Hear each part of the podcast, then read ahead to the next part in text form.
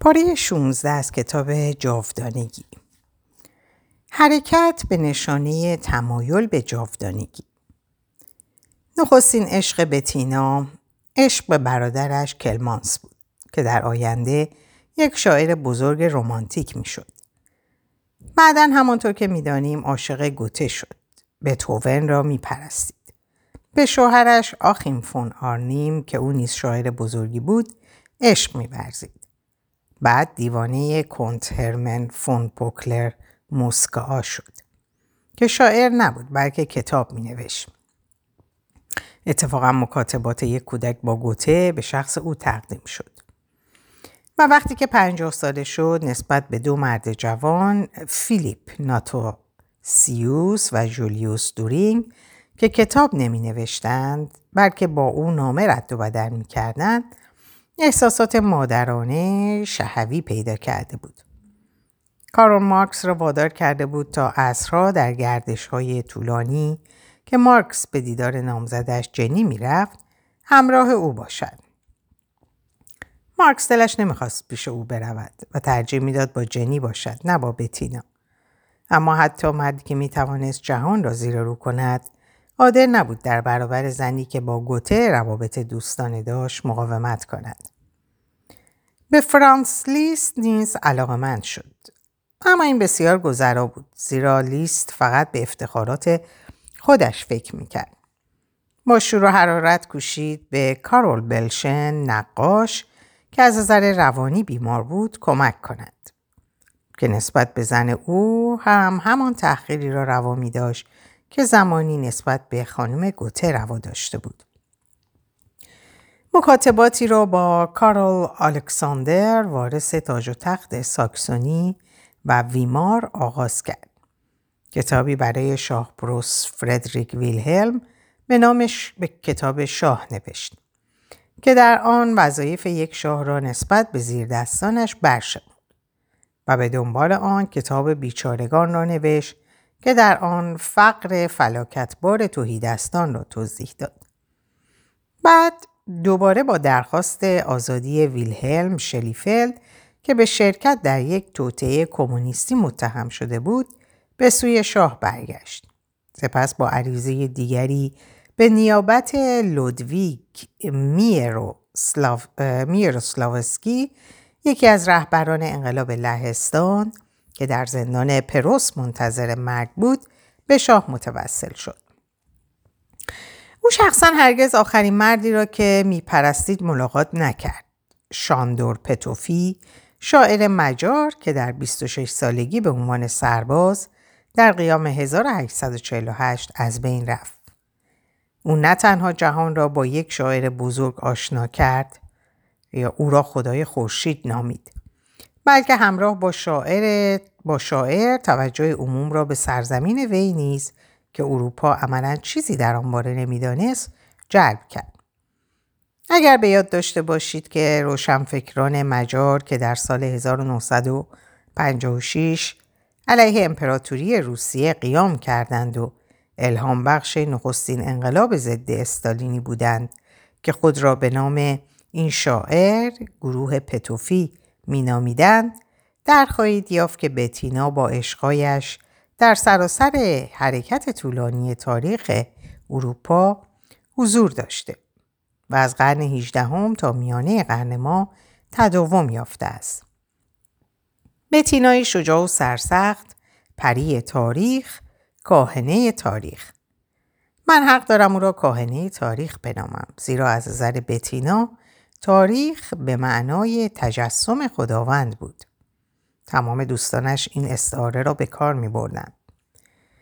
مواقعی پیش می آمد که دوستانش وی را سرزنش می کردند که به قدر کفایت به فکر خانواده و وضع مالیش نیست و خود را بی جهد و بی آنکه به بهایش فکر کند وقف دیگران می کند.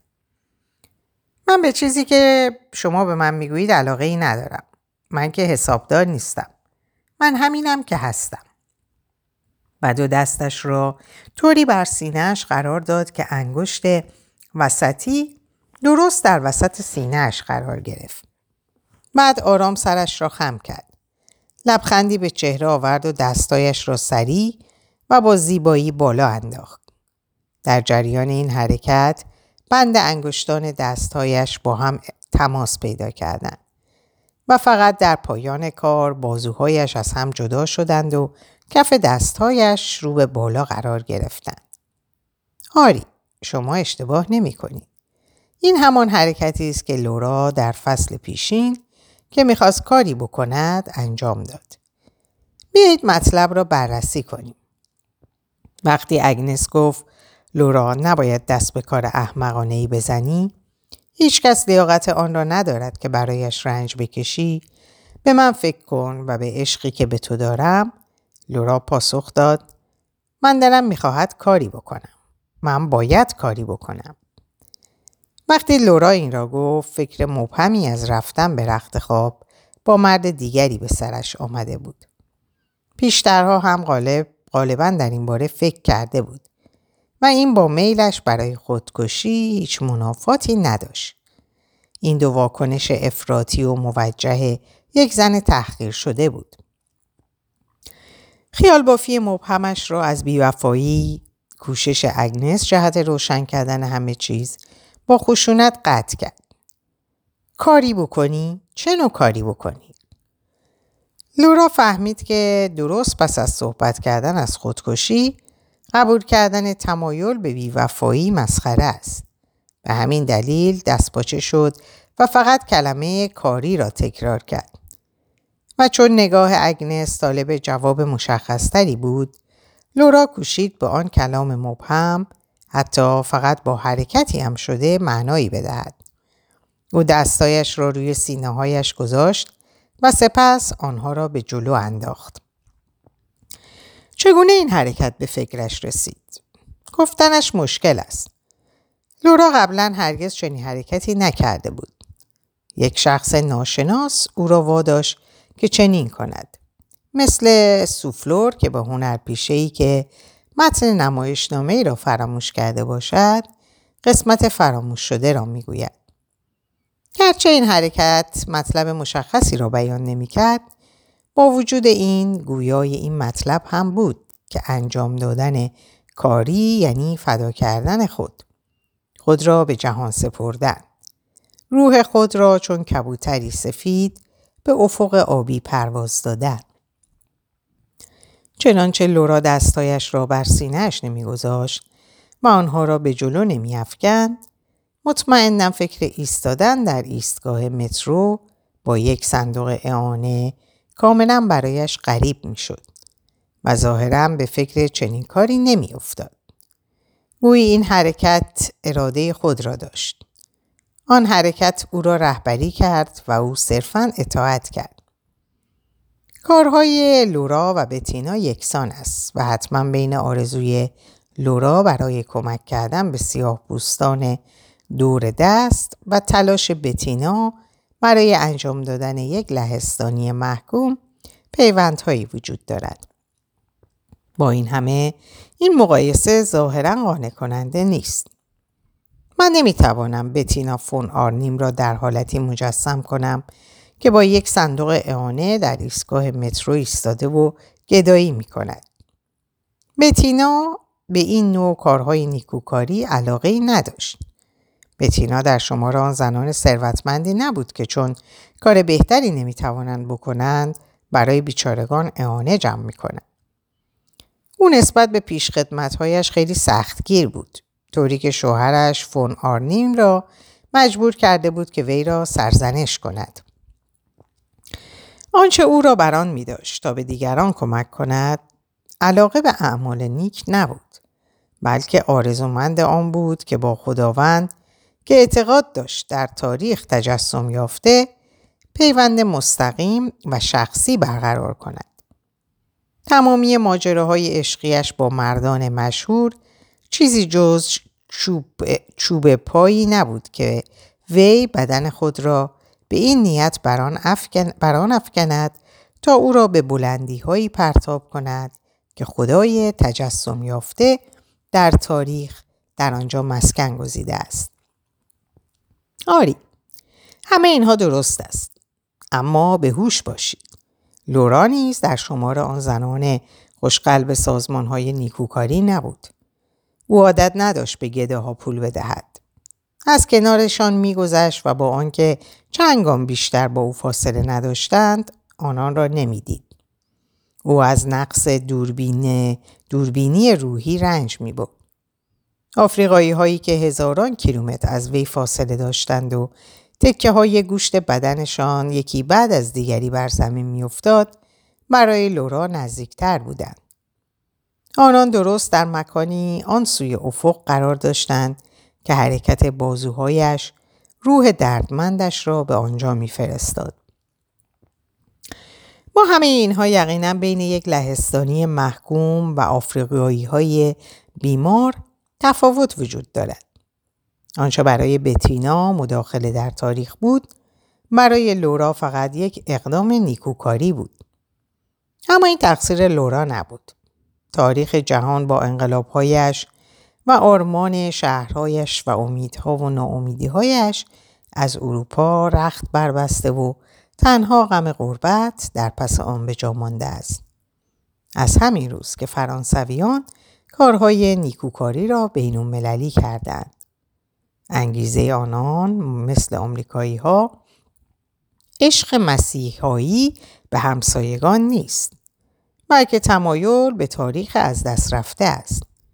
آرزوی باز فراخواندنش و حضور در آن حتی اگر شده در شکل یک صندوق اعانه قرمز رنگ برای سیاه پوستان.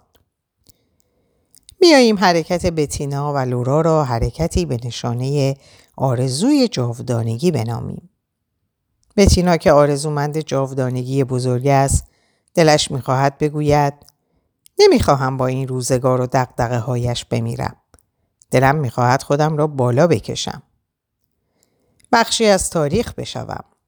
زیرا تاریخ حافظه ابدی است. لورا نیز گرچه آرزومند جاودانگی مختصر است همین را می‌خواهد.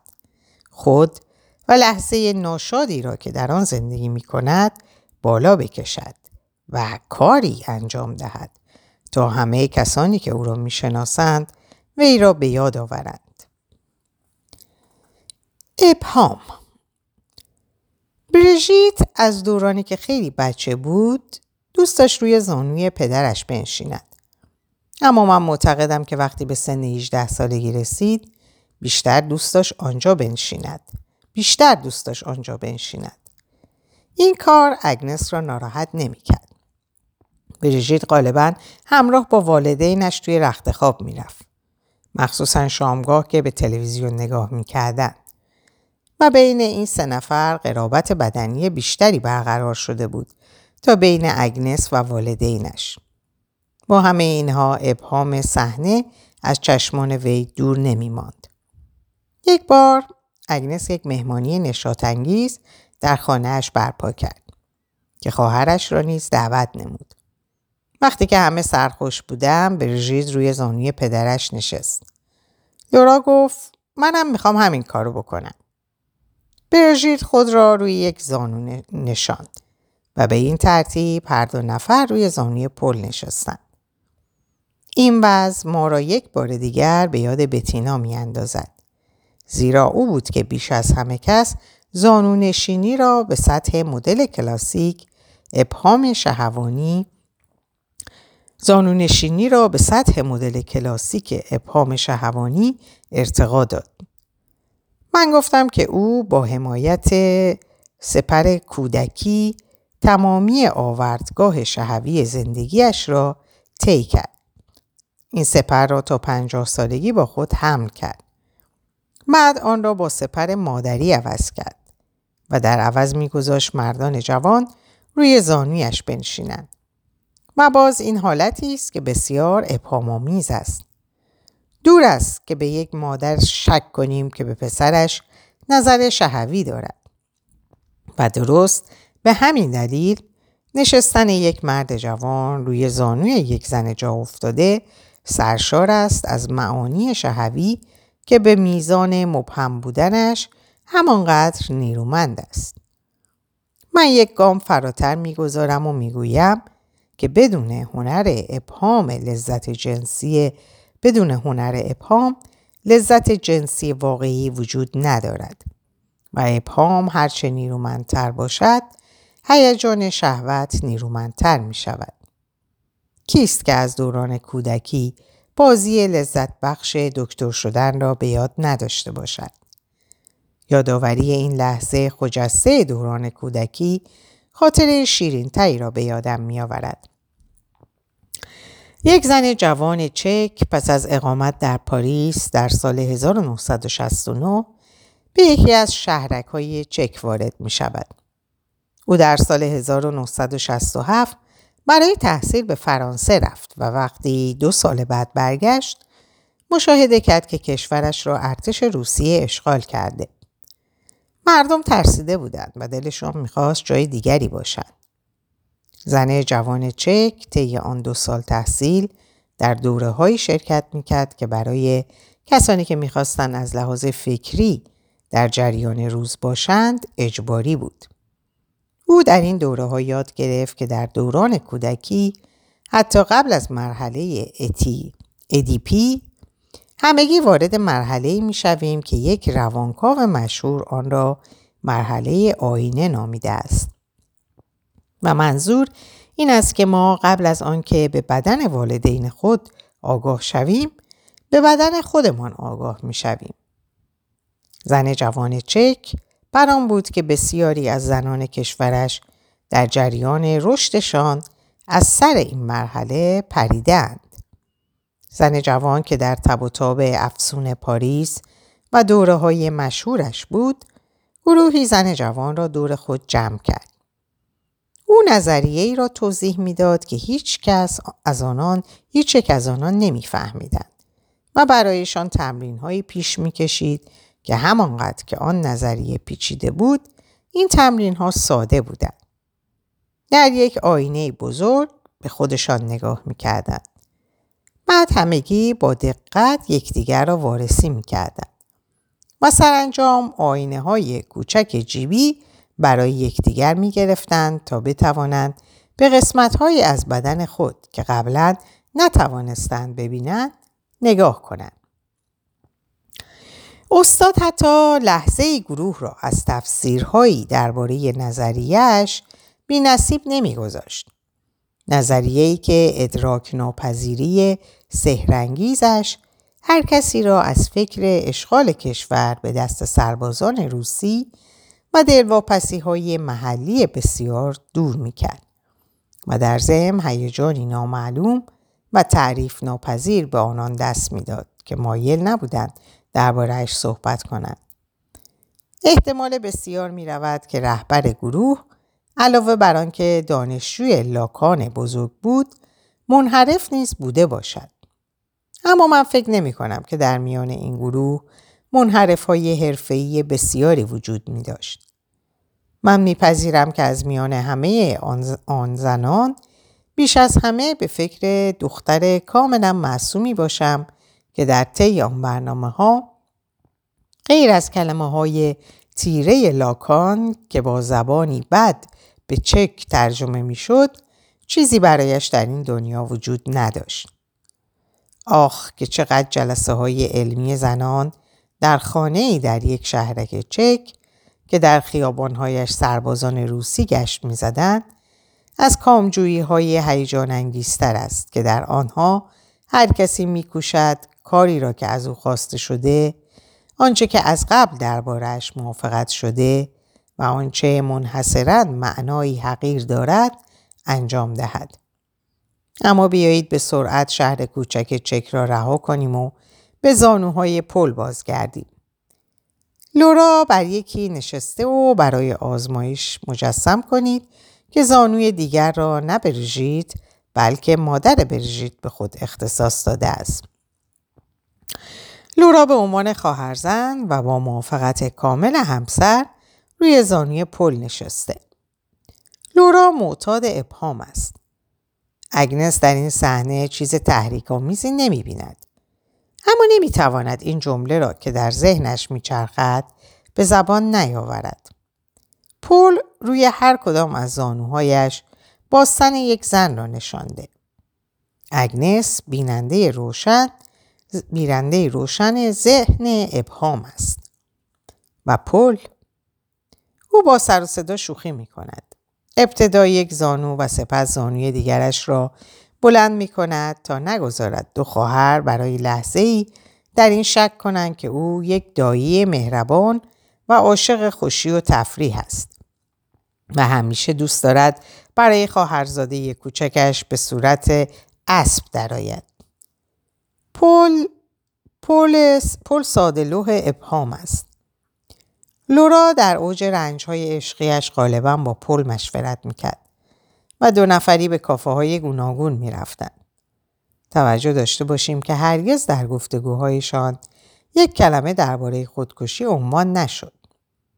لورا از خواهرش خواهش کرده بود از افکار بیمارگونهش چیزی به کسی نگوید و خود نیز کلامی از آنها به پل نگفته بود. به این ترتیب بافت لطیف غم زیبا را تصویر بسیار خشن مرد از هم نمی گسیخت. آن دو روبروی یکدیگر می نشستند و گاه گاه همدیگر را لمس می کردند. پل دستش را فشار می‌داد یا مثل مواقعی که می خواهیم اعتماد به نفس و قدرت کسی را به او بازگردانیم آهسته با دست بر شانهاش می‌زد. آخه لورا عاشق برنارد بود و افراد عاشق به کمک نیاز دارند. من وسوسه می شوم که بگویم در این لحظه ها پل به چشمان لورا نگاه می کرد اما این درست نیست زیرا لورا در طی این دوره دوباره عینک تیره به چشم می‌زد. پل می‌دانست که لورا بدان جهت عینک می‌زند تا نگذارد او چشمان اشکالودش را ببیند. عینک تیره ناگهان معانی بسیاری پیدا کرد. عینک ظرافتی جدی و حالتی دست نیافتنی به او می‌داد. در این حال به چیزی کاملا بدنی و یک حس خوشایند اشاره داشت. چشمی پر از اشک. چشمی که ناگهان دریچه می شود به سوی بدن. یکی نه مجرای زیبا در چشم زن که آپولینر در شعر مشهورش در آن باره چنین می‌گوید. مجرایی نمناک که برگ انجیر عینک تیره آن را میپوشانده. چندین بار خیال اشک در پشت عینک چنان شدید و اشک خیالی آنقدر سوزان بود که به صورت بخاری درآمد که هر دو را در بر گرفت. و آنها را از داوری و دیدن باز داشت. پل متوجه بخار شد اما آیا معنا و مفهوم آن را درک کرد؟ من چنین فکر نمی کنم. این صحنه را مجسم کنید. دختر بچه ای به پسر بچه ای نزدیک می شود. دختر شروع به کندن لباسش می کند و می گوید دکتر تو باید مرا ماینه کنی. و پسر بچه می گوید دختر بچه عزیزم من دکتر نیستم. پل دقیقا چنین رفتاری داشت. گو پل هنگام بحث با خرس میکوشید همچون طرفدار پروپاقرس سبکباری رفتار کند. اما با دو خواهری که بر زانوهایش نشسته بودند به هیچ وجه حالت سبکباری نداشت. چگونه چنین امری امکان پذیر است؟ توضیحش این است. او سبکباری را تنقیه مفیدی می‌دانست که آن را برای فرهنگ و زندگی عمومی و هنر و سیاست به کار می برد. تنقیه خوب برای گوته و ناپلئون. اما به هوش باشید. این نسخه به درد لورا و برنارد نمی‌خورد. بیاعتمادی عمیق پر را به یک بتهوون یا رمبو ایمان بیحدش به عشق جبران می‌کرد. مفهوم عشق در ذهن پل با تصویر دریا این طوفانی ترین همه عناصر طبیعت گره می‌خورد. وقتی با اگنس به تعطیلات می‌رفتند شب پنجره هتل را باز میگذاشت تا صدای کوبش موج در عشقبازیشان رسوخ کند و آنها بتوانند در این صدای عظیم غرق شوند. او زنش را دوست داشت و با او شاد بود ولی در اعماق روحش زمزمه یعصی خجول تنین میافکند که عشقشان هرگز بیانی دراماتیکتر پیدا نمی کند. تقریبا به لورا به خاطر موانعی که بر سر راهش قرار می گرفت قبطه می خورد. قبطه می‌خورد زیرا پل فکر می‌کرد که فقط موانع می‌توانند عشق را به یک داستان عشقی تبدیل کنند. حس می‌کرد که با خواهرزنش همبستگی شفقت آمیزی دارد و گرفتاری های عشقی لورا مثل آنکه مال خودش باشند ناراحتش می‌کردند. یه روز لورا به او تلفن زد تا بگوید که برنارد برای چند روز به ویلای خانوادگی در مارتینیک به تعطیلات رفته و او می‌خواهد برخلاف خواست برنارد به دنبالش برود. اگر برنارد را در آنجا با زن دیگری ببیند چه بهتر. لاقل همه چیز روشن می شود. پول کوشید او را از این تصمیم باز دارد و از برخوردهای غیر لازم برحضرش کند. اما گفتگوی بیپایانی بین آن دو برقرار شد. لورا همان دلایل را بارها و بارها تکرار می کرد و پل دیگر با این فکر کنار آمده بود که در پایان هرچند با اکراه به لورا بگوید اگر واقعا مطمئن هستی تصمیمی که گرفتی درسته معطل نکن برو اما به محض آنکه می‌خواست این را بگوید لورا می‌گفت فقط یک چیز می‌تواند باعث شود این تصمیم را نگیرم. اگر تو مرا از رفتن من کنی. لورا به این ترتیب به روشنی تمام به پل نشان می‌داد که برای انصراف وی از رفتن پل باید از رفتن پل باید به چه کاری دست بزند و در عین حال می‌خواست خود را قادر سازد تا در برابر خود و در برابر او وقار زنی را حفظ کند که مصمم است بیچارگی و مبارزش را تا پایان رویت کند. به یاد داشته باشیم که وقتی لورا برای اولین بار چشمش به پل افتاد در ذهنش دقیقا همان کلمه هایی را شنید که زمانی ناپل اون به گوته گفت. این یک مرد است. اگر پل واقعا یک مرد بود قاطعانه او را از رفتن به این سفر من می‌کرد. اما افسوس که او یک مرد نبود بلکه او یک مرد دارای اصول بود. از مدتها پیش واژه ممنوع را از واژگان خود حذف کرده بود و به این کار افتخار می‌کرد. پل با حالت برافروخته گفت تو میدانی که من هرگز هیچ کس را از هیچ چیزی من نمی کنم. لورا اصرار کرد. من از تو می‌خواهم که مرا از چیزهایی من کنیم و به من دستور بدهی. تو میدانی که هیچ کس غیر از تو این حق را ندارد. هرچه به من بگویی می‌کنم. پل مبهوت شده بود. یک ساعت بود که برایش توضیح می‌داد که نباید دنبال برنارد برود و یک ساعت می‌شد که لورا با او جر و بحث می‌کرد. اگر استدلالهایش او را قانع نکرده پس چرا می‌خواهد فرمانش را اطاعت کند؟ پل سکوت کرد. لورا پرسید میترسی؟ از چی؟ از اینکه ارادت رو بر من تحمیل کنی؟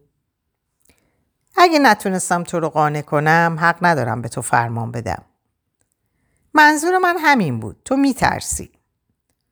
من می‌خواستم تو رو با دلیل قانع کنم. لورا خندید. تو خودت رو پشت دلیل مخفی کردی چون میترسی ارادت رو بر من تحمیل کنی. تو از من وحشت داری.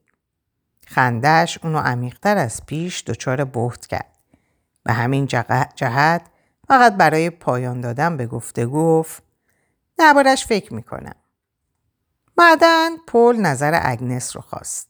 اگنس گفت لورا نباید دنبال برنارد بره. یک اشتباه وحشتناکه. اگه لورا رو دیدی هر چه می‌تونی بکن تا از این کار منصرف شه. به هر حال عقیده اگنس تاثیر زیادی نداشت زیرا مشاور اصلی اصلی پول برژیت بود. پس از اون که پول وضع خاله را برای برژیت توضیح داد او بلا فاصله پاسخ داد چرا نباید بره؟ مردم همیشه هر کاری رو که دلشون می‌خواد باید انجام بدن. پل اعتراض کرد. اما فکرشو بکن اگه لورا معشوقه برنارد رو اونجا ببینه افتضای بزرگی برپا میشه. آیا به طریقی به او گفته که با زن دیگه اونجا میره؟ نه. در این صورت باید به اون می‌گفت. اگه نگفته آدم بزدلیه. و نازشو کشیدم فایده ای نداره. لورا چه چیزی رو از دست میده؟ هیچی.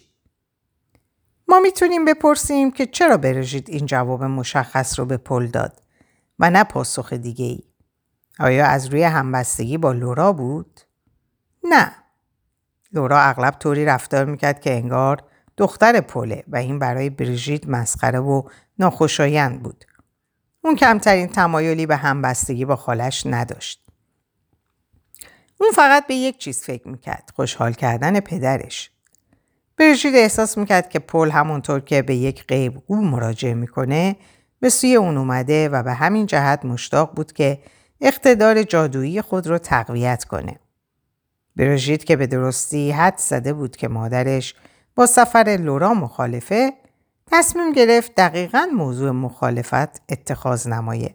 موضع مخالفت اتخاذ نماید و کاری کند که آوای جوانی پدرش را به یک کار جسورانه ترغیب کند. برژید ضمن اون که شانه ها و ابروهاش رو بالا مینداخت سرش رو با حرکت های افقی ریست کن می‌داد و باز این احساس قشنگ به پل دست داد که دخترش موتوری است که به وی نیرو می‌دهد. شاید اگر اگنس هر جا که پل می‌رفت دنبالش می‌کرد و سراسیمه سوار هواپیما می‌شد تا جزیره های دوردست را برای یافتن معشوقه هایش زیر پا بگذارد شادتر می‌شد. پل در سراسر زندگی آرزومند این بود که دلدارش به خاطر او بتواند سر بر دیوار بکوبد. از ناامیدی فریاد برآورد و یا از شادی توی اتاق ورج ورجه کند. پل به خود گفت که لورا و برژید طرفدار شجاعت و دیوانگی. و بدون گوهر جنون زندگی ارزش زیستن ندارد. بگذار لورا به ندای قلبش گوش کند. چرا تمام اعمال ما باید مثل یک کلوچه در مایتابه عقل پشت رو شود؟ با همه اینها پل همچنان مخالفت می‌کرد. فقط یادت باشه که لورا یک زن احساساتیه. چنین سفری ممکنه خیلی براش رنج آور باشه. برژید مکالمه رو چنین خاتمه داد. اگه من به جاش بودم می‌رفتم و هیچ کس در این دنیا نمی‌تونست جلومو بگیره. بعد لورا تلفن زد. پل به محض اون که صداشو شنید برای احتراز از مکالمه طولانی گفت من درباره موضوع کاملا فکر کردم و می‌خوام بگم که دقیقا باید کاری رو بکنی که احساس می‌کنی باید انجام بدی. اگه چیزی تو رو به اونجا میکشونه برو. من دیگه تصمیم گرفته بودم که نرم. تو خیلی درباره سفر من شک و تردید داشتی. اما چون تاییدش می‌کنی فردا پرواز می‌کنم. پل احساس کرد که سر تا پاش رو آب سرد ریختن. فهمید که لورا بدون تشویق سریح او به مارتینیک پرواز نمی‌کرد. اما نمی‌تونست چیزی بگه. مکالمه تموم شده بود. فردا هواپیمایی اون رو از فراز آتلانتیک خواهد گذرون و پل می‌دونست که شخصا مسئول این سفره. سفری که او نیز مانند اگنس در اعماق روحش آن را کاملا بیمعنی میپنداشت. در اینجا به پایان این پاره می‌رسم. براتون آرزوی سلامتی آرزوی لحظات و روزهای خوش و خبرهای خوش دارم. خدا نگهدارتون باشه.